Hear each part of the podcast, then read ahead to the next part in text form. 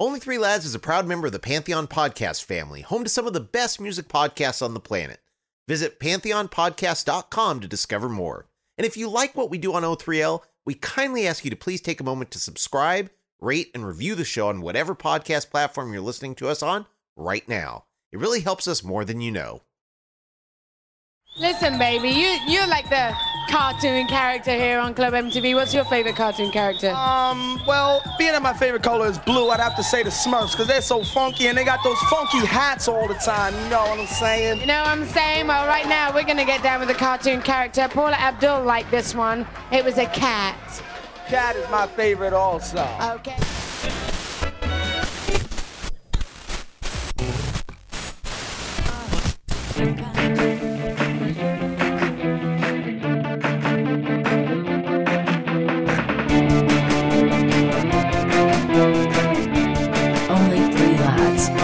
Episode 81. Top 5 collaborations. Thank you once again for coming back to the Only Three Lads podcast, where we take a look at the golden age of alternative music from 1974 to 1999. If this is your first time here, welcome to the community. I am Uncle Gregg, and of course, we have the Rocker, the Moral Compass, uh, the PhD of music, Brett Vargo. Well, hello, good people out there. Hello.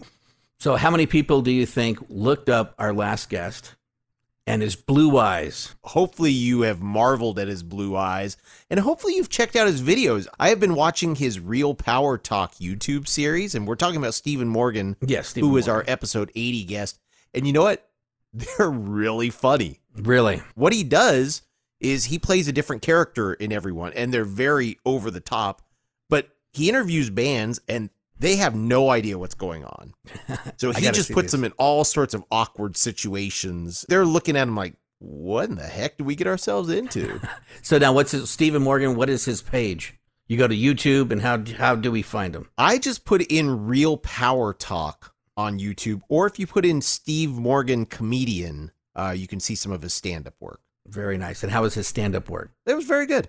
Really? He's a funny lad. yeah, and we're oh good. Well, I'm glad that he uh, turned out that way. So this week we're talking about our top collaborations of the Only Three Lads era. Yes. There's a, col- a collaboration between you and I. yes. And there's a collaboration with the Only Three Lads podcast and the whole community out there. This is true. Stop, collaborate, and listen. That's what. Yes. Uh, yes, exactly. Iced tea. That may come Ice- back up. uh, vanilla ice. Yes, you're right. If they were all ice. Now it's like little pump and little this and little that. Back then it was ice. Everybody's ice cube, ice tea, Yeah. all that. Am I correct though that you know back in the days of old school hip hop, everybody was big, right? You know, you had Big Daddy Kane. I mean, everybody wanted to be big, Mm-hmm. big personality. You were the best MC around. Now everybody wants to be Lil. I don't get it. I don't either. What do you think is next? You know, we had big, little, Uh, probably medium size. medium. Yeah. yeah. Medium gangsta. Yeah. You know, that'd be gangsta gangsta. I'm slightly shy of average gangsta. yeah. Because you see, the medium gangster, he's not just going to rob, but he's not going to kill anybody. He's just medium. Right. I'm influenced by Danny DeVito, yo. I swear to God, we're sober. I swear to God. All right. Well, oh. let's kick off our top five list of collaborations this week. And I guess I'll go first because I really like my number five. So, starting off my list of the top five collaborations of the O3L era is a British Irish supergroup. It formed in 1984. Bob Geldof, Midge founded Band Aid to raise money for famine relief in Ethiopia, releasing the record Do They Know It's Christmas? This is the one song that we all know, of course, and talk about surpassing any expectation. What a collaboration. You had Paul Young, Paul Weller, Roger Taylor, John Taylor, Andy Taylor, no relation, but Duran Duran, they mm-hmm. were all connected. Sting, Boy George, George Michael. I was watching the video, and he was right. He said that nobody knew that they were going to be recording it, like using a camera. So that's why everybody looks like they just woke up and rolled out of bed. You know, they probably did coke all night before, uh-huh. and then they woke up early. And if you do look, it looks like a lot of them really are not bathed, and they don't look like their normal on stage self because of, uh, you know, they didn't know that they were going to have TV cameras there.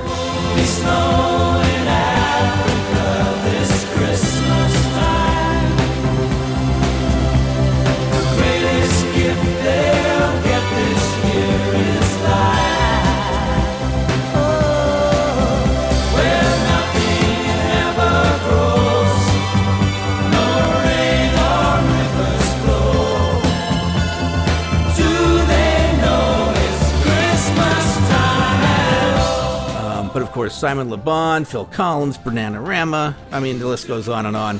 What a great collaboration. Raised millions of dollars. Of course, then Live Aid came out of that too.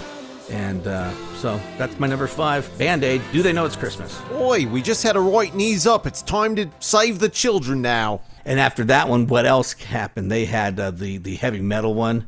Uh, Oh, yeah. We're Stars, and then they Yeah, had that was a good uh, the one with Michael Jackson and uh, USA for Africa. Oh yeah, yeah. we are the world. I think that Band Aid is way better. Sorry, Oh, blimey. that was my much I, better. I would agree with you on that.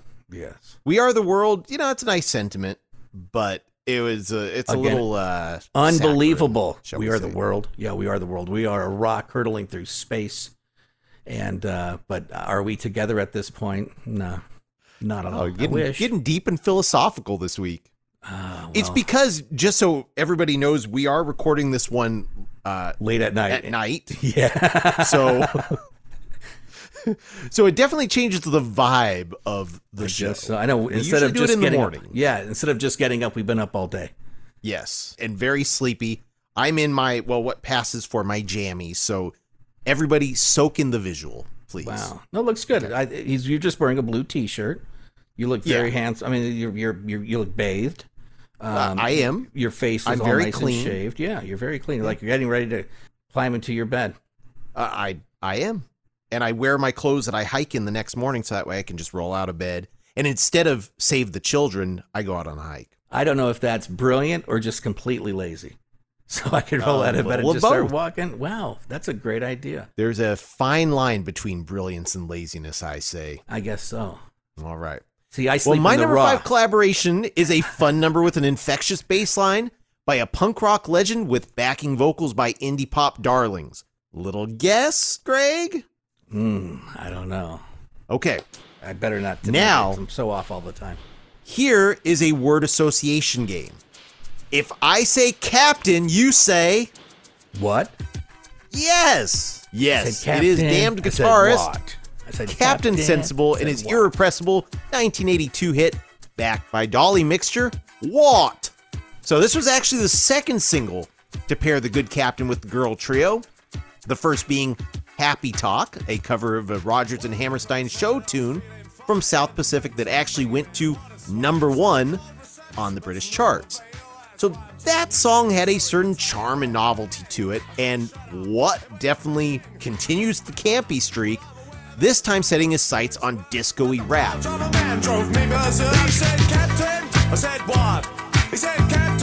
Said,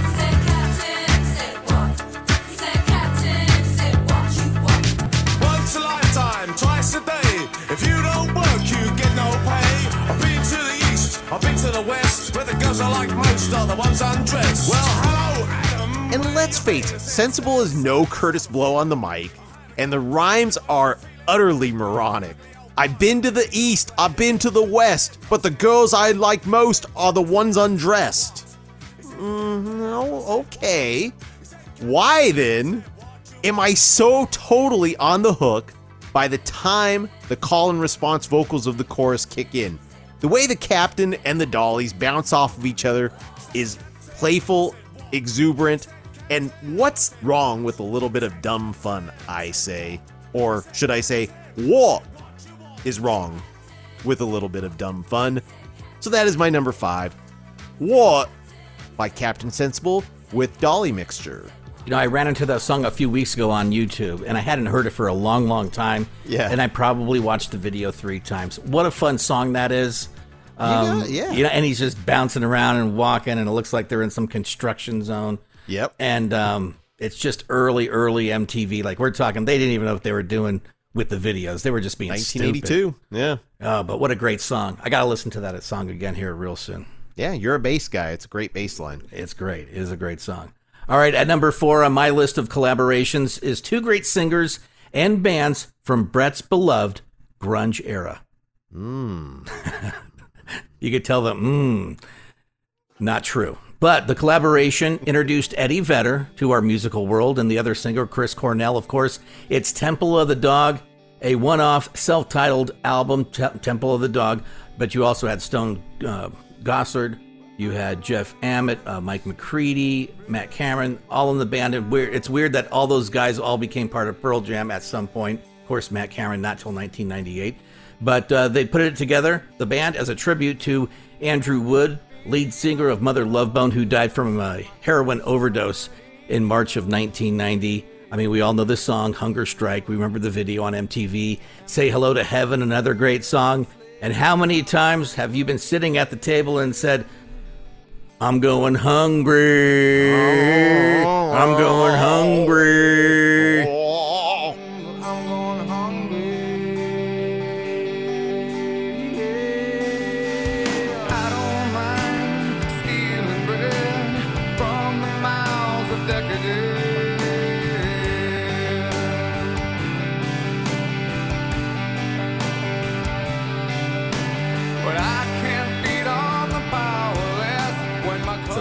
Number four, Temple of the Dog. I'm trying to think of a time when I have done that before right now. And actually, I probably have. You probably But I've done have. it just like that. Yeah. Thank you. You're welcome. All right. Next game. Number four pairs a self destructive veteran proto punker with a starlet who previous O3L guest Vanessa Briscoe Hay recalls was known to ride around Athens, Georgia in the back of a pickup truck throwing glitter. Got it? Think I do. Yes, Iggy Pop and Kate Pierson. There you go. Yep. From 1990, the track is Iggy Pop's Candy, featuring, yes, of course, Kate Pierson. Candy gave Iggy his only legitimate worldwide pop hit, hitting number 28 in the US and the top 10 in many other countries, including number 4 in the Netherlands. Oh, we love the candy. Mr. the Morgan's home. Yeah, Mr. Morgan. We love his blue eyes. Yeah. At the time, it seemed like Kate Pierson, anything she touched turned to absolute gold in the wake of the B 52's unexpected smash album Cosmic Thing, Love Shack, all that. And it was a hot streak that she would continue on with uh, REM's Shiny Happy People, of course, following year. But on this song, she turns out to be the perfect foil for Iggy, who turns in a surprisingly tender performance inspired by a teenage girlfriend.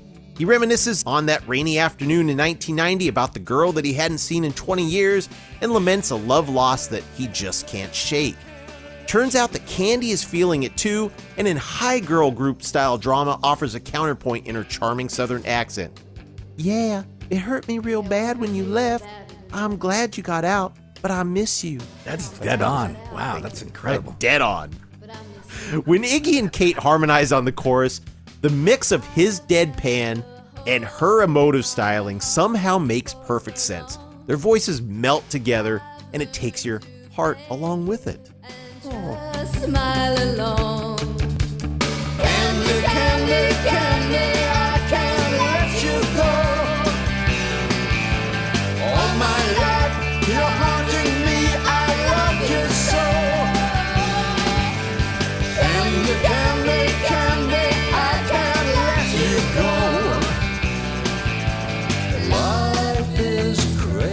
number four, Iggy Pop and Kate Pierson, Candy. Beautiful, beautiful girl. I'm going Bruce, look at that. It all comes back together. But that is a great song. And that did almost make my list. I thought of it.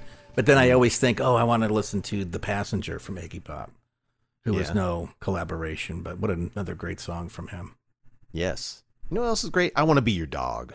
Yeah. Yeah. But Search that, and that one's old. That is old. Yeah. 1969. Wow. Whew. Before I was even born. Shmoo. And now where is he living? He lives on some beach now. Like you would think Iggy Pop, the last guy to ever live on a beach. And I think that's where he lives like, Yeah. on a beach. Good for That's- uh, him. That's unusual. It, well, everyone loves the beach. The negative ions. I got to get to the beach here very soon. Please do. Come visit San Diego, Gregg. Uh, it may be really soon, Brad. Really soon. Amazing. All right. Well, the only Three Lads podcast. And of course, uh, we, we love hanging out with you. Hopefully, you love hanging out with us. And don't forget, tell your friends when you do see us on Facebook, make sure and subscribe, hit the notification bell, share our stuff so we can build this community. And don't forget, you can just tell your friends oh, they're on Podbean. Because a lot of people, you'd be amazed how many people like don't know how to get a podcast. They hear about Yeah. these podcasts and then it's like, well, you can go to Podbean, Spotify, Stitcher, Spreaker, Apple, iHeartRadio app. Um, but they're like, huh? So just go to Google and just put in the Only Three Lads podcast, and there'll be a link there they can hit, and they can hang out and talk about the music from the best days of their lives. So this week, collaborations. The list continues coming up after this. Hey, this is Stephen Morgan, and you're listening to the Only Three Lads podcast. This is what happens when we record the show at night. This one went off the rails early, even by our somewhat dubious standards. So much so that we had to edit this week's original intro out of the main episode.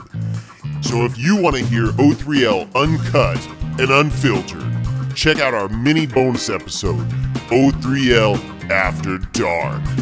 Warning, it's for mature audiences who are not easily offended. Now back to the PG version of the show. We are back. Thank you for sticking around. It's the Only Three Lads podcast. And Is it a full uh, moon? Is it a full moon? I don't think it is. I don't know if it is. I don't know.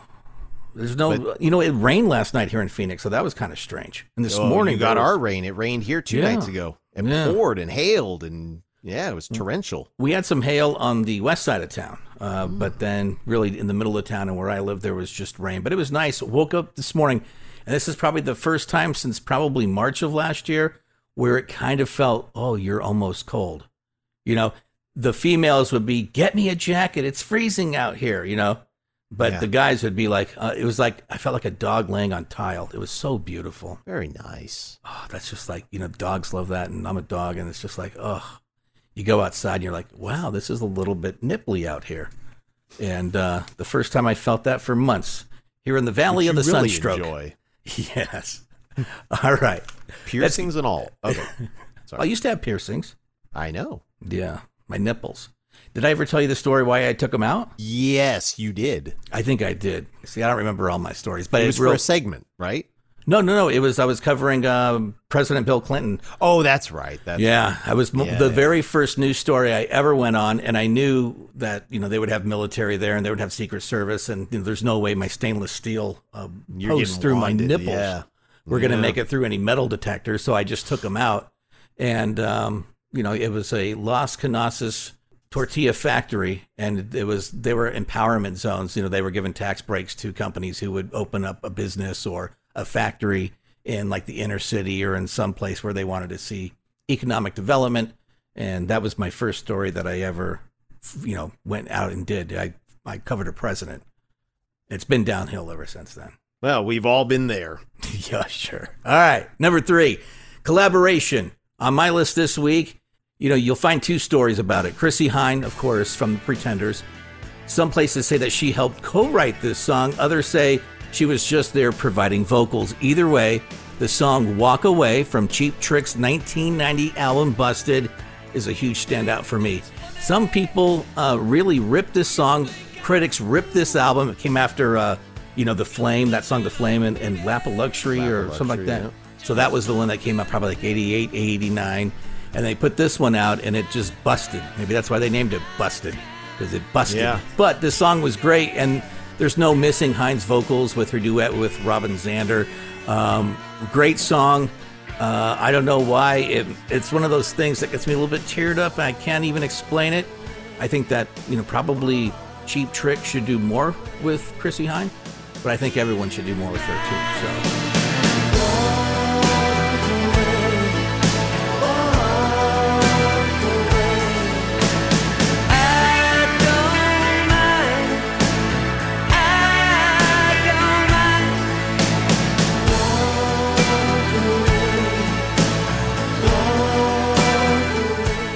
Why number three, Cheap Trick, Chrissie Hynde, Walk Away.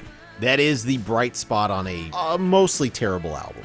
Yeah, but like they didn't even release it as a single at the time. I don't believe No, they so. should have. They released that uh, "Can't Help Falling in Love. or something like that. Yeah. Yeah. which I believe was. I could be wrong. I could be. I try to forget that era of Cheap Trick, but I think it was written by Diane Warren. Oh, really? there you and go. pretty much anything that bears Diane Warren's name on it uh, is going to be an automatic turnoff for me. Why is that? saying. What about Aerosmith and uh, the Yep. Don't want to miss a thing. Space I want to miss that. really? Oh, putrid. Huh? When you think that this is the band who made Yeah. Back in the Saddle, Amen. I love that song. Mama Kin, Dream On, Rats in the Cellar, and then they made Don't Want to Miss a Thing? Their biggest song I'm- ever was I'm, wasn't skip- it the I'm biggest skipping ones? that one. Uh, I, no, I understand. I just like the epicness of the orchestra in that. I, I guess I'm into that kind of music. yeah. Uh, well, songs. I wouldn't say music, but Save that kind of stuff for Celine Dion and Michael Bolton. deal. You leave Aerosmith alone, Diane Warren. I, I mean, they, they took that one all, uh, you know, all the way to the bank. They're not complaining. Didn't Diane Warren though also? Um, God, what's the name? Uh, Pleasure and Pain. Didn't she help write that song? If I knew From the Divinyls? s- oh, did did she? I don't know. Something tells me. That, I mean, I could totally be wrong because I can't tell you how many times I'm wrong. But um, yeah, I think that she may have had. No, maybe it wasn't her. Okay. No, yeah, no. I'm sorry. There was another lady who was big. Uh, now I have to look it up because I don't, and I'm just blah blah blah blah. blah. All right. Well, meanwhile, I will do my number three, which was not written by Diane Warren. Game time. Number three brings together the Scottish denizens of ear piercing feedback and a demure LA dream pop maven. Guesses, Gregory? No, I don't have one right now. All right. Well, Ta, it's them wee Jakies, the Jesus and Mary chain, and oh. Mazzy stars Hope Sandoval on their 1994 collaboration, Sometimes Always. Restrained isn't always a word that would be associated with Jesus and Mary chain. I mean, maybe their second album, Darklands, was restrained relative to the feedback squall of Psycho Candy, but then again, so is a chainsaw or a jackhammer. But when it was time to make their fifth album, Stoned and Dethroned, that's exactly what they had in mind. They set out to make an acoustic based album, and the first fruits of their new record was Sometimes Always, which was released as a single in July of 1984. It's somewhat slight as a song, with a melody so typical of the band's William Reid that his songs from Darklands want to file a plagiarism lawsuit. And lyrically, it's pretty trite. Boy bails on girl, and then with a cocky swagger expects to be taken back, and then ultimately gets down on his knees and begs for forgiveness. We've all been there. What elevates the song to greatness is bringing Sandoval, who was Reid's girlfriend at the time, in to create a dialogue. So Hope brings a detached, cool sexiness to the track. So when William arrogantly announces that I've been away and now I'm back, a She snaps back with, What makes you sure of that? You went away. You can't come back. But hey, it's ultimately a pop love song, so within the span of two and a half minutes, the couple is back together, and all it took was a plea of, Aw, honey, give me one more chance. And she takes the lucky son of a gun back.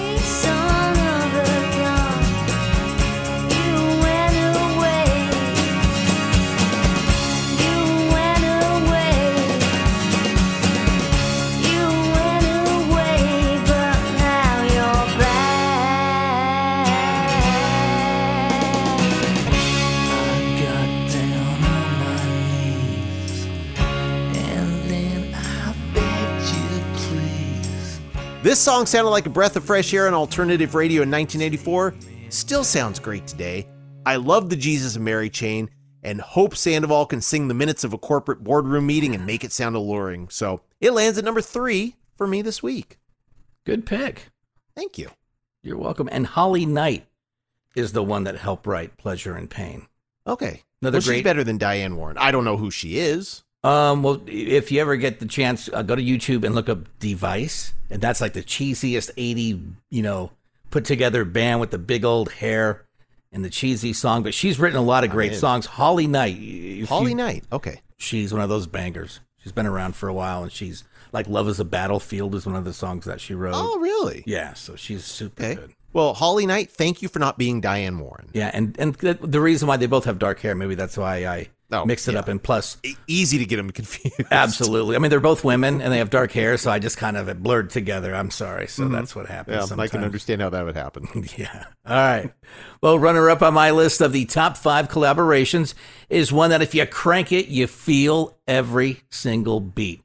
Now, the song was one of the first metal rap collaborations, and uh, again, leading to one of Brett's favorite eras of music, the new metal. Uh, but uh, this was something that we all listened to as kids.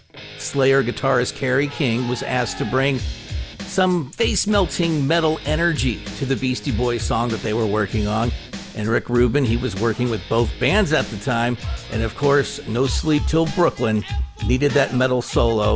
1986 was never the same license to ill. It was unescapable in 1986. But uh, I guess the opposites uh, attract. I mean, Beastie Boys and Slayer. And if you weren't around at that time to, like, you know, there were so many genres of music and you, everyone was put into a box. Like, you couldn't like rap and you couldn't like metal. They were two opposites. And so, you know, you had to hate each other. And then finally, these bands started getting together. And now you can like whatever you want.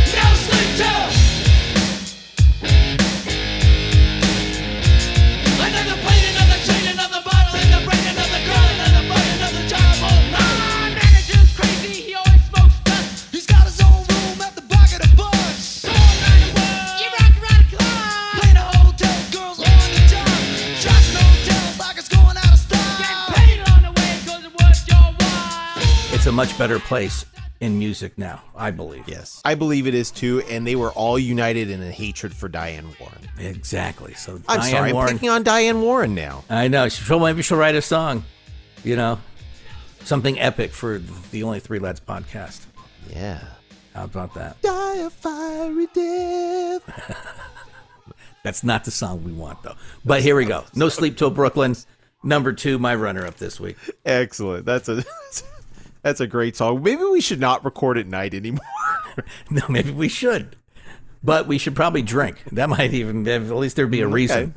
All right. Might even be a reason. It's it's been a very long time for me, so yeah, a couple sips and I'll be on the floor. What would you drink if we were drinking right now? Like, what would be the thing to go to for Brett? Uh, probably the last thing I really drank was uh, Fireball.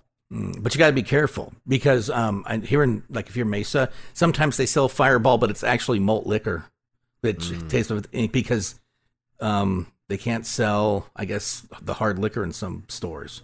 Oh, really? Like, did you ever know that if you go to a Circle K, for this is for people on the West Coast, that if you ever go to a Circle K, if they have liquor, they have that that orange like stripe on the bottom.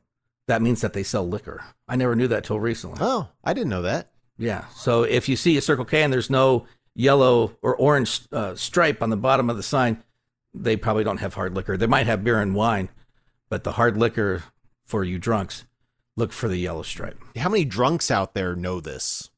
Uh, probably all of them. You'd be amazed. Okay. If you are a drunk, which probably will enhance your enjoyment of this very show, let us know. Go to our Facebook page and uh, tell us if you know about the orange stripe. Amen. It's something, you know, because the weird thing is people who are addicted to something, you might think, oh, they're dumb or they're this or they're that. But no, they're just so in tuned in a different world that the stuff that they need to know, they know. So you're going to find a lot of the people who's like, oh, I've known that orange stripe for like 30 years, you dumbass. Just know that's that person's probably been in recovery. And we support recovery. Ready for game time? Game time. My number two is a musical meeting between an art rock eccentric and a poetic art pop siren. Hmm. Wow, I'm going to need more than that. Uh, I cannot name that tune. I need more tunes. All right. More- more notes. 1986's album So. Well, it's Peter Gabriel then. It is Peter Gabriel. Um, but the siren, um, Kate? Kate. That's right. Yeah. Peter Gabriel and Kate Bush's haunting collaboration, Don't Give Up. The song grabs equal inspiration from a newspaper article about a woman who committed suicide while holding her baby in her arms. That's very sad. And pictures of an impoverished family during the Great Depression. And the narrator's outlook seems similarly bleak. Down on his luck, broke, ready to throw out in the towel and jump off of a bridge. This seems to parallel Gabriel's own mindset at the time, hopefully not to the point of jumping off a bridge, but he was severely depressed with his marriage failing. But true to its title, the spirit of the song is not about overwhelming depression, but it's about friendship, comfort, and encouragement. And that's Kate Bush's role. I've changed my face, I've changed my name, but no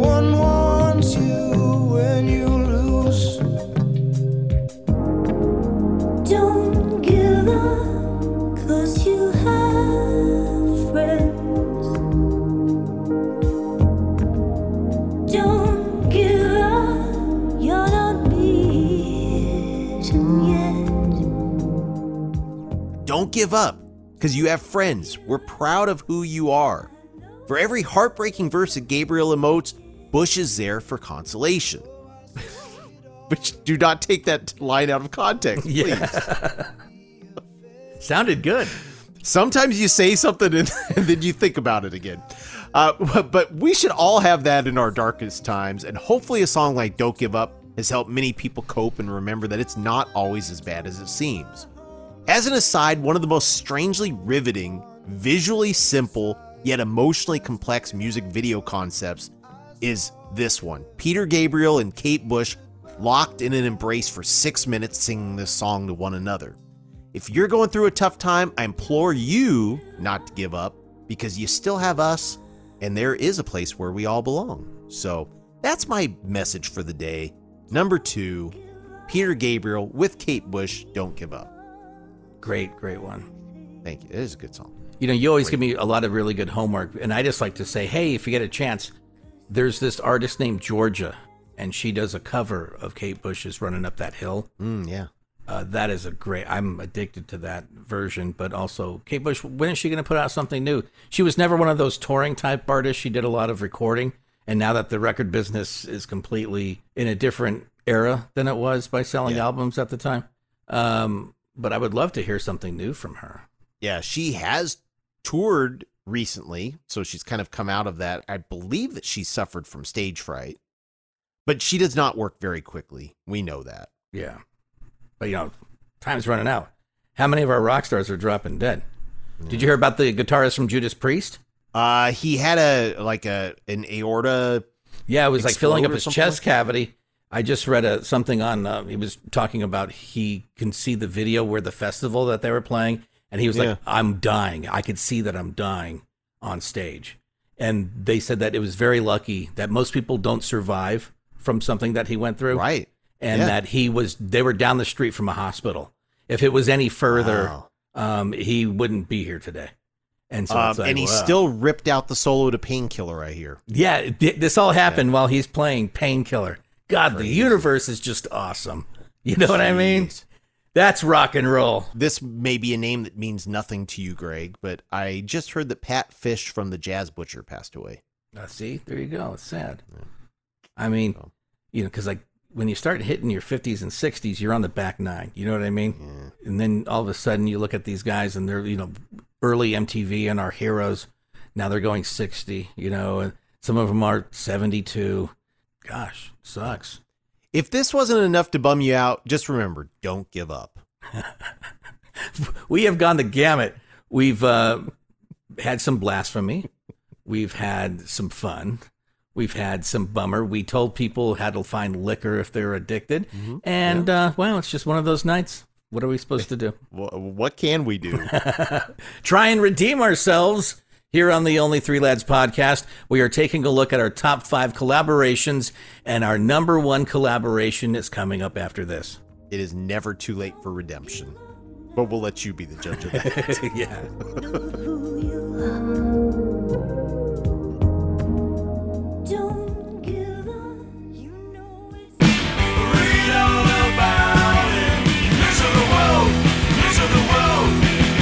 Depeche Mode's Dave Gahan announced a new album of covers called Imposter, due out on November 12th. The eclectic track selection includes songs such as Charlie Chaplin's Smile, Bob Dylan's Not Dark Yet, and Neil Young's A Man Needs a Maid, and is his third album collaboration with Soul Savers. Tears for Fears have their first album of new material in over 17 years due out next February entitled The Tipping Point. The title track is out now. Finally, the Red Hot Chili Peppers return to the stage in 2022 with a 32 city world stadium tour. Various stops will include guests such as The Strokes, Beck, St. Vincent, and more. It's the Only Three Lads podcast. We take a look at the golden age of alternative music from 1974 to 1999. You know, like before the mortgage, before the divorce, before the first wife, before your car blew up.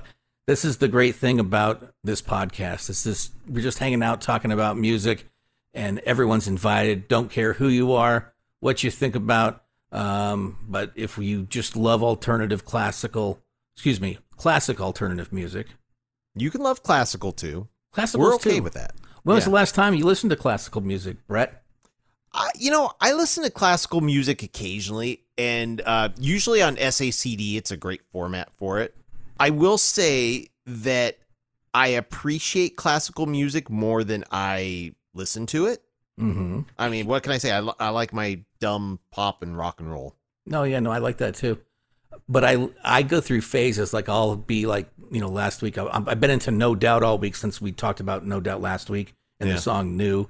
And then I'll you know go into like you know Sarah McLachlan, and then I go into Tori Amos, and then I'm listening to Judas Priest because Judas Priest this week the news on them, and so it's kind of like these cycles. But K Bach is a station here in Phoenix that plays that, and then there's also one we get from Prescott. It's 102.1 and Yeah. but that's like really podunk. I mean, like the music is great, and then you have people coming on. It's the bird farm. Do you want to have a bird that will go in your house like that would be outside? It's Now the bird here's farm. Beethoven. Yep. Hey, this this news brought to you by the bird farm. You know, it's like, hey, it's crazy. It's like real. Here's the uh, here's a uh, sonata by Bach. I don't I don't know if Bach wrote any sonatas. I think he's married to Ringo Starr. and you know you're making fun of it, but that's kind of what it sounds like. Down, down, down, down, down, down, down, down, down, down. But actually, it's a it's it's a nice little station that plays. It's like like Bach is true classical, you know, Bach, Wagner, that sort of stuff. And then And Prescott is a nice artsy town, so it is It- a lot of rehabs there. Um, but Yes. like Christmas time around there, it's beautiful. I love. I have been to Prescott at Christmas time, and it's beautiful. They have a great parade. and then you have Whiskey Row, where you know, like your favorite um, people from movies, you know, like uh, Wyatt Yeah. Earp uh, played, Mhm. you know, right there on uh, Whiskey Row, played cards and all kinds of stuff. So it's like a wild west town. Um, Billy uh, Jack, remember the movies Bill, Billy Jack's uh, from the '60s? The guy take off his boots and kick everyone's ass. Oh yeah, yeah. Those were filmed at the Yavapai Courthouse right there and in Prescott. So you can see what the Yavapai Courthouse looks like. It's a very nice courthouse. Yeah, it's very like I, it looks old but new. I don't know. It's a great little. Yeah. It's a great little town. It's about an hour and a half north of Phoenix, but it's a whole different world away. A lot of great people, but very artsy, just like you said. A lot of people from California selling their houses and then moving up there and having a nice quiet life. There's something to be said for the quiet life. Yeah. And then there's meth. Anyway, because there ain't nothing to do. Might as well stay up all night. Um, we are taking a look at our top five collaborations this week, and we're up to our number ones. This just kind of flew by tonight, uh, today, this podcast. So hopefully you will go to Facebook if you think that we have missed some collaborations and we're morons then we want to hear from you. So get to our Facebook page and give us your top five. And if we missed anything, please enlighten us so that we will have some homework for you. And us myth, myth, mything things and being morons may be mutually exclusive. Exactly. Yes. Whatever that means. All right. Okay. So in 1981, Queen, they're at a mountain studio in Switzerland. And they asked David Bowie to sing backup on this song called Cool Cat. The song is not that impressive. I listened to it recently. It's okay. It will do nothing for you. You won't go, well, that's my new jam. And so it didn't work out. Everyone was like, bleh, just like I was while listening to the song Cool Cat, bleh, whatever. But then Queen and David Bowie, you know, they weren't going to let a good party go to waste. So they started jamming and they came up with Under Pressure, my number one collaboration of the O3L era.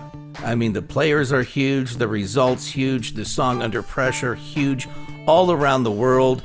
And, you know, just think everyone sitting there at a mountain studio in Switzerland.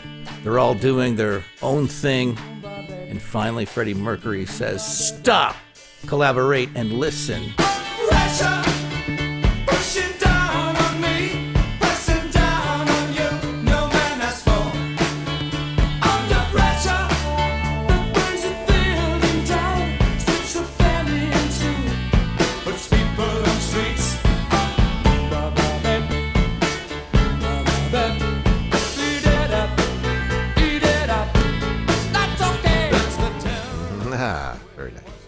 Full circle.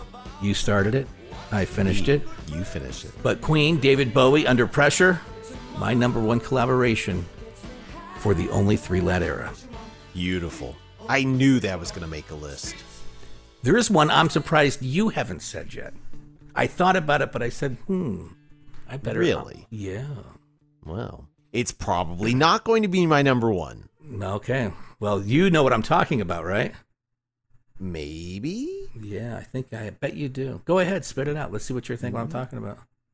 If it's not going to be your number one, What do you think my number one is going to be? Possibly Elvis Costello yeah, and maybe Paul McCartney? I figured that has a really good chance. It would, but I'm actually going with the greatest duet ever performed. David Bowie and Bing Crosby. No. No. It is Paula Abdul and MC Skat Kat. yes! And the mic is dropped and the game is won. Yes, you are the big wiener. Paula Abdul and MC Skat Kat did say opposites attract. So that kind of figures into my number one. My number one this week is the unlikely duet that altered the career course for a couple of Aussies. One, the Prince of Post Punk Darkness, and the other, a diminutive pop princess. Any guesses? You're talking about Ozzy. Uh, it can't. No, it can't be Lita Ford. And Ozzy. No, no, no, no, no. I mean, Aussie is in Australians. Oh, see, there you go. Okay, my mind But- went a different, totally different place. You, you're going to close my eyes forever. Yes. Which it is not. But I guess it, it, it kind of, in a way, is. Mhm. So, from Nick Cave and the Bad Seeds 1995 album, Murder Ballads, about closing one's eyes forever, I suppose. My number one is Where the Wild Roses Grow, featuring Kylie Minogue. Truth in Advertising, Cave's album contains just that murder ballads, akin to those you would find in old English folk songs. And Where the Wild Roses Grow sounds like it was plucked from another time and another place, a harrowing recounting of events between a murderer and his victim, whose name was Eliza Day. The antagonist courts Eliza before bludgeoning her with a rock. So it's, you know, a feel good jam. So here's the shocker this song gave Nick Cave his biggest career hit. This weird, minor chorded, macabre, deathly slow dirge in 6 8 time was a bona fide chart hit in 1995, hitting the top 20 in over a dozen countries and the top 10 in many. Creepy fact. Nick Cave had quietly harbored somewhat of an obsession for Kylie for a few years and had attempted numerous times to write her a song. So, what was the song that he ultimately decided was perfect for her? Hey, how about one where he bludgeons her with a rock? Might want to get a restraining order, Kylie. For my name was Eliza Day. On the third day, he took me to the river. He showed me the roses and we kissed. And the last thing I heard was a muttered word as he above me with a rock in his fist. On the last day I took her where the wild roses grow. But you know what? Turns out he was right, as it also represented the turning point in Kylie's career. After her commercial fortunes had declined as a chirpy puppet of the Stock Aitken Waterman empire, and an attempt to assert her independence with her 1994 self titled album, Where the Wild Roses Grow finally gave Kylie the credit and respect she deserved, which then led her to her gaining confidence as a songwriter, an artistic renaissance with her 1997 album Impossible Princess, and a long career since that really, honestly, for those of you who have not listened to Kylie, has not produced a bad record. So it seems she had to die to be reborn. So my number one collaboration this week is Nick Cave and the Bad Seeds with Kylie Minogue, Where the Wild Roses Grow. I'm to listen to that. I'm sure I've heard it, but I can't hear it in my head right now. And we're It's a great about it. song and it is a great video. It's very dark. Now, I thought you would pick David Bowie and John Lennon with Fame. Uh, that one was on my list. So while I guess while we're talking about uh, honorable mentions, some other great ones. Yes, Fame. I had a few Elvises. Elvis has done some great collaborations. Uh, his collaboration with Burt Bacharach, God Give Me Strength. his collaboration with Paul McCartney, either Veronica, My Brave Face, Back on My Feet, uh, Felt and Elizabeth Fraser, Primitive Painters, Teenage Fanclub and De La Soul, Falling, Lush and Jarvis Cocker, Ciao!, Dinosaur Jr. and Del the Funky Homosapien, Missing Link. Some good ones. Any honorable mentions for you? Probably the one that I didn't put on there because there there was the John Lennon and David Bowie. There was David Bowie and um, Stevie Ray Vaughan. Let's Dance. Oh, okay. Yeah, but yeah. I didn't want to have all David Bowie. I was thinking, God, David Right. Bowie has a lot of collaborations. we can do I our really top enjoy. five David Bowie collaborations. Yeah, I mean, we could do that. Just, Yeah. He's probably got hundreds of them. And then the uh, Pogues and Kirsty uh, MacColl. Remember Fairy Tale of New York? That's a great. that song. one actually was kind of my alternate number one because it it is probably my favorite duet of all time. But you know, I picked that as my number one for our holiday episode last year, and it's so to me intertwined. I mean, I can listen to it any time of year, but I figured I would kind of leave the holiday type themed songs off. But then you brought out uh, "Do They Know It's Christmas?" So Yeah. I guess it's fair game. It just said collaboration. That's just where I went. When we talked about that last week, that was the first one that popped in my head. Very good. Because, I mean, it's not like the song that, I don't know, I love seeing the video. It just takes me back to my teenage years. And then it was a good song. It was, you know, for charity, and you get to see all the stars. Uh, you know, like when you, now when you show your kids that video, they just laugh because of all the crazy styles. And it's like, don't worry, crimping's coming back. It can't come back. Oh, God, please, yes. Oh, crimp hair. That Yeah, still those turns me on to this day. Little, it's like you know, creepy, creepy. That's yeah, that's what I am. And the crimped hair, for whatever reason, I when I see it, I'm like, yeah. What? Say what? what? what? All right. For me, number five this week of the top collaborations of the only three lads era. Of course, Band Aid. Do they know it's Christmas? At number five. At number four, Temple of the Dog. At number three, I had Cheap Trick and Chrissie Hynde. At number two, Kerry King and Beastie Boys with No Sleep Till Brooklyn. At number one, Queen, David Bowie. Under pressure, ding, da, ding, da, ding, ding, ding, ding, ding, ding, ding. Stop collaborate, and, And listen. listen. Okay. Uh, my top five again was number five, Captain Sensible and Dolly Mixture. What? Number four was Iggy Pop and Kate Pierson Candy. Number three, Jesus and Mary Chain and Hope Sandoval Sometimes Always. Number two, Peter Gabriel and Kate Bush Don't Give Up. And number one, Nick Cave and the Bad Seeds and Kylie Minogue Where the Wild Roses Grow. You had a lot of beautiful women in your list. You notice that? Coincidental. Didn't mean to. Maybe. But it worked out real good. You're actually right. With I think every single one of mine was a female duet partner. Mm-hmm. Huh. I didn't even pick up on that. And I would have had Kirsty as my alternate number one. See, I'm creepy. So I'm just You know another good one with a with another strong female singer? Pet Shop Boys and Dusty Springfield. What have I done to deserve this? Yeah, that's a good one too. That would have been a good one too. Hmm.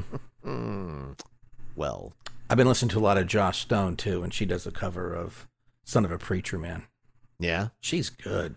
She's got a good voice. Yeah. Yeah. Sometimes her choice of material is lacking, but she's got a really good voice. I don't think she's a writer, so she has to depend on other people. So it's like, hey, why don't you try this? And that's where that comes from. I think maybe I don't know. You got to be a writer if you want. I mean, that's why like you know, there's singers out there, and that's cool. And I love there's a lot of great artists, but when you find out that people write the songs out there, it just seems like it's just got that extra special sauce on it. But then you had great interpreters, Aretha. Oh, absolutely. I mean, Dusty Springfield herself. Yeah, remember the uh, movie Garden State and Zach Braff Yes. or whatever? Like he Zach he Braff, yeah. Braff. I don't remember anyone's name, much less his. But um, he had said that if he didn't write that movie, he would have probably been the tenth actor in line to get that part. And that's why you got to write. You got it right. It's a smart man, that Zach Braff or, Broff. That Zach. Broff. Yeah, we got to hit the randomizer to see what we're talking about next week. We do, or do we? I don't. I guess we can't let the cat out of the bag yet because I don't want anything to fall through. Right. But we can just say if we have our special guest on that we have scheduled for next week, it will be an O3L like you have never heard and would never expect.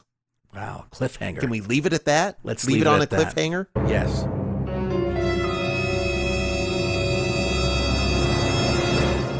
So, is there anything else we have to say before we get out of here?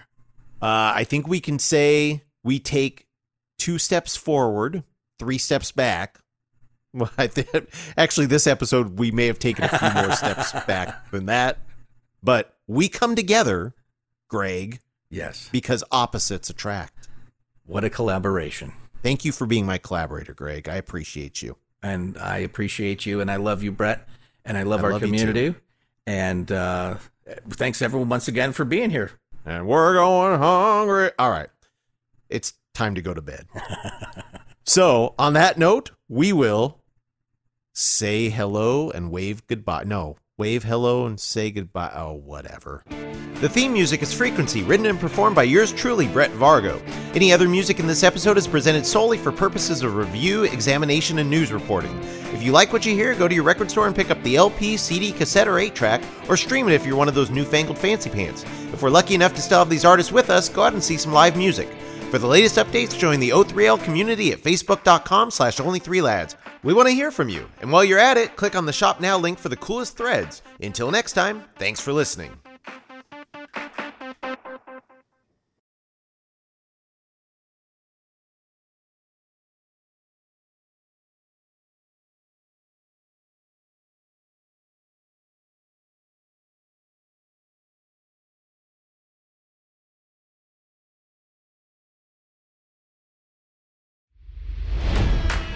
It's NFL draft season, and that means it's time to start thinking about fantasy football.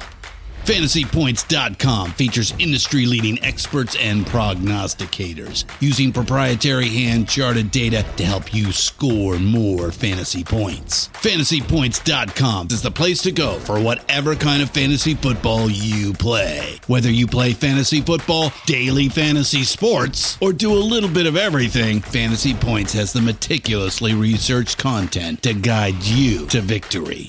And why wait for the fall? Fantasy Points also covers the new spring football league, the UFL. Join the guru, John Hansen, Scott Barrett, Joe Dolan, and other massive names in the fantasy football universe with an exclusive offer. Use code Pantheon for 15% off any fantasy points package, including the all in package, with access to every article, tool, and data nugget that Fantasy Points has to offer. That's fantasypoints.com and code Pantheon for 15% off at Fantasy Points. Fantasypoints.com, code Pantheon. Score more fantasy points.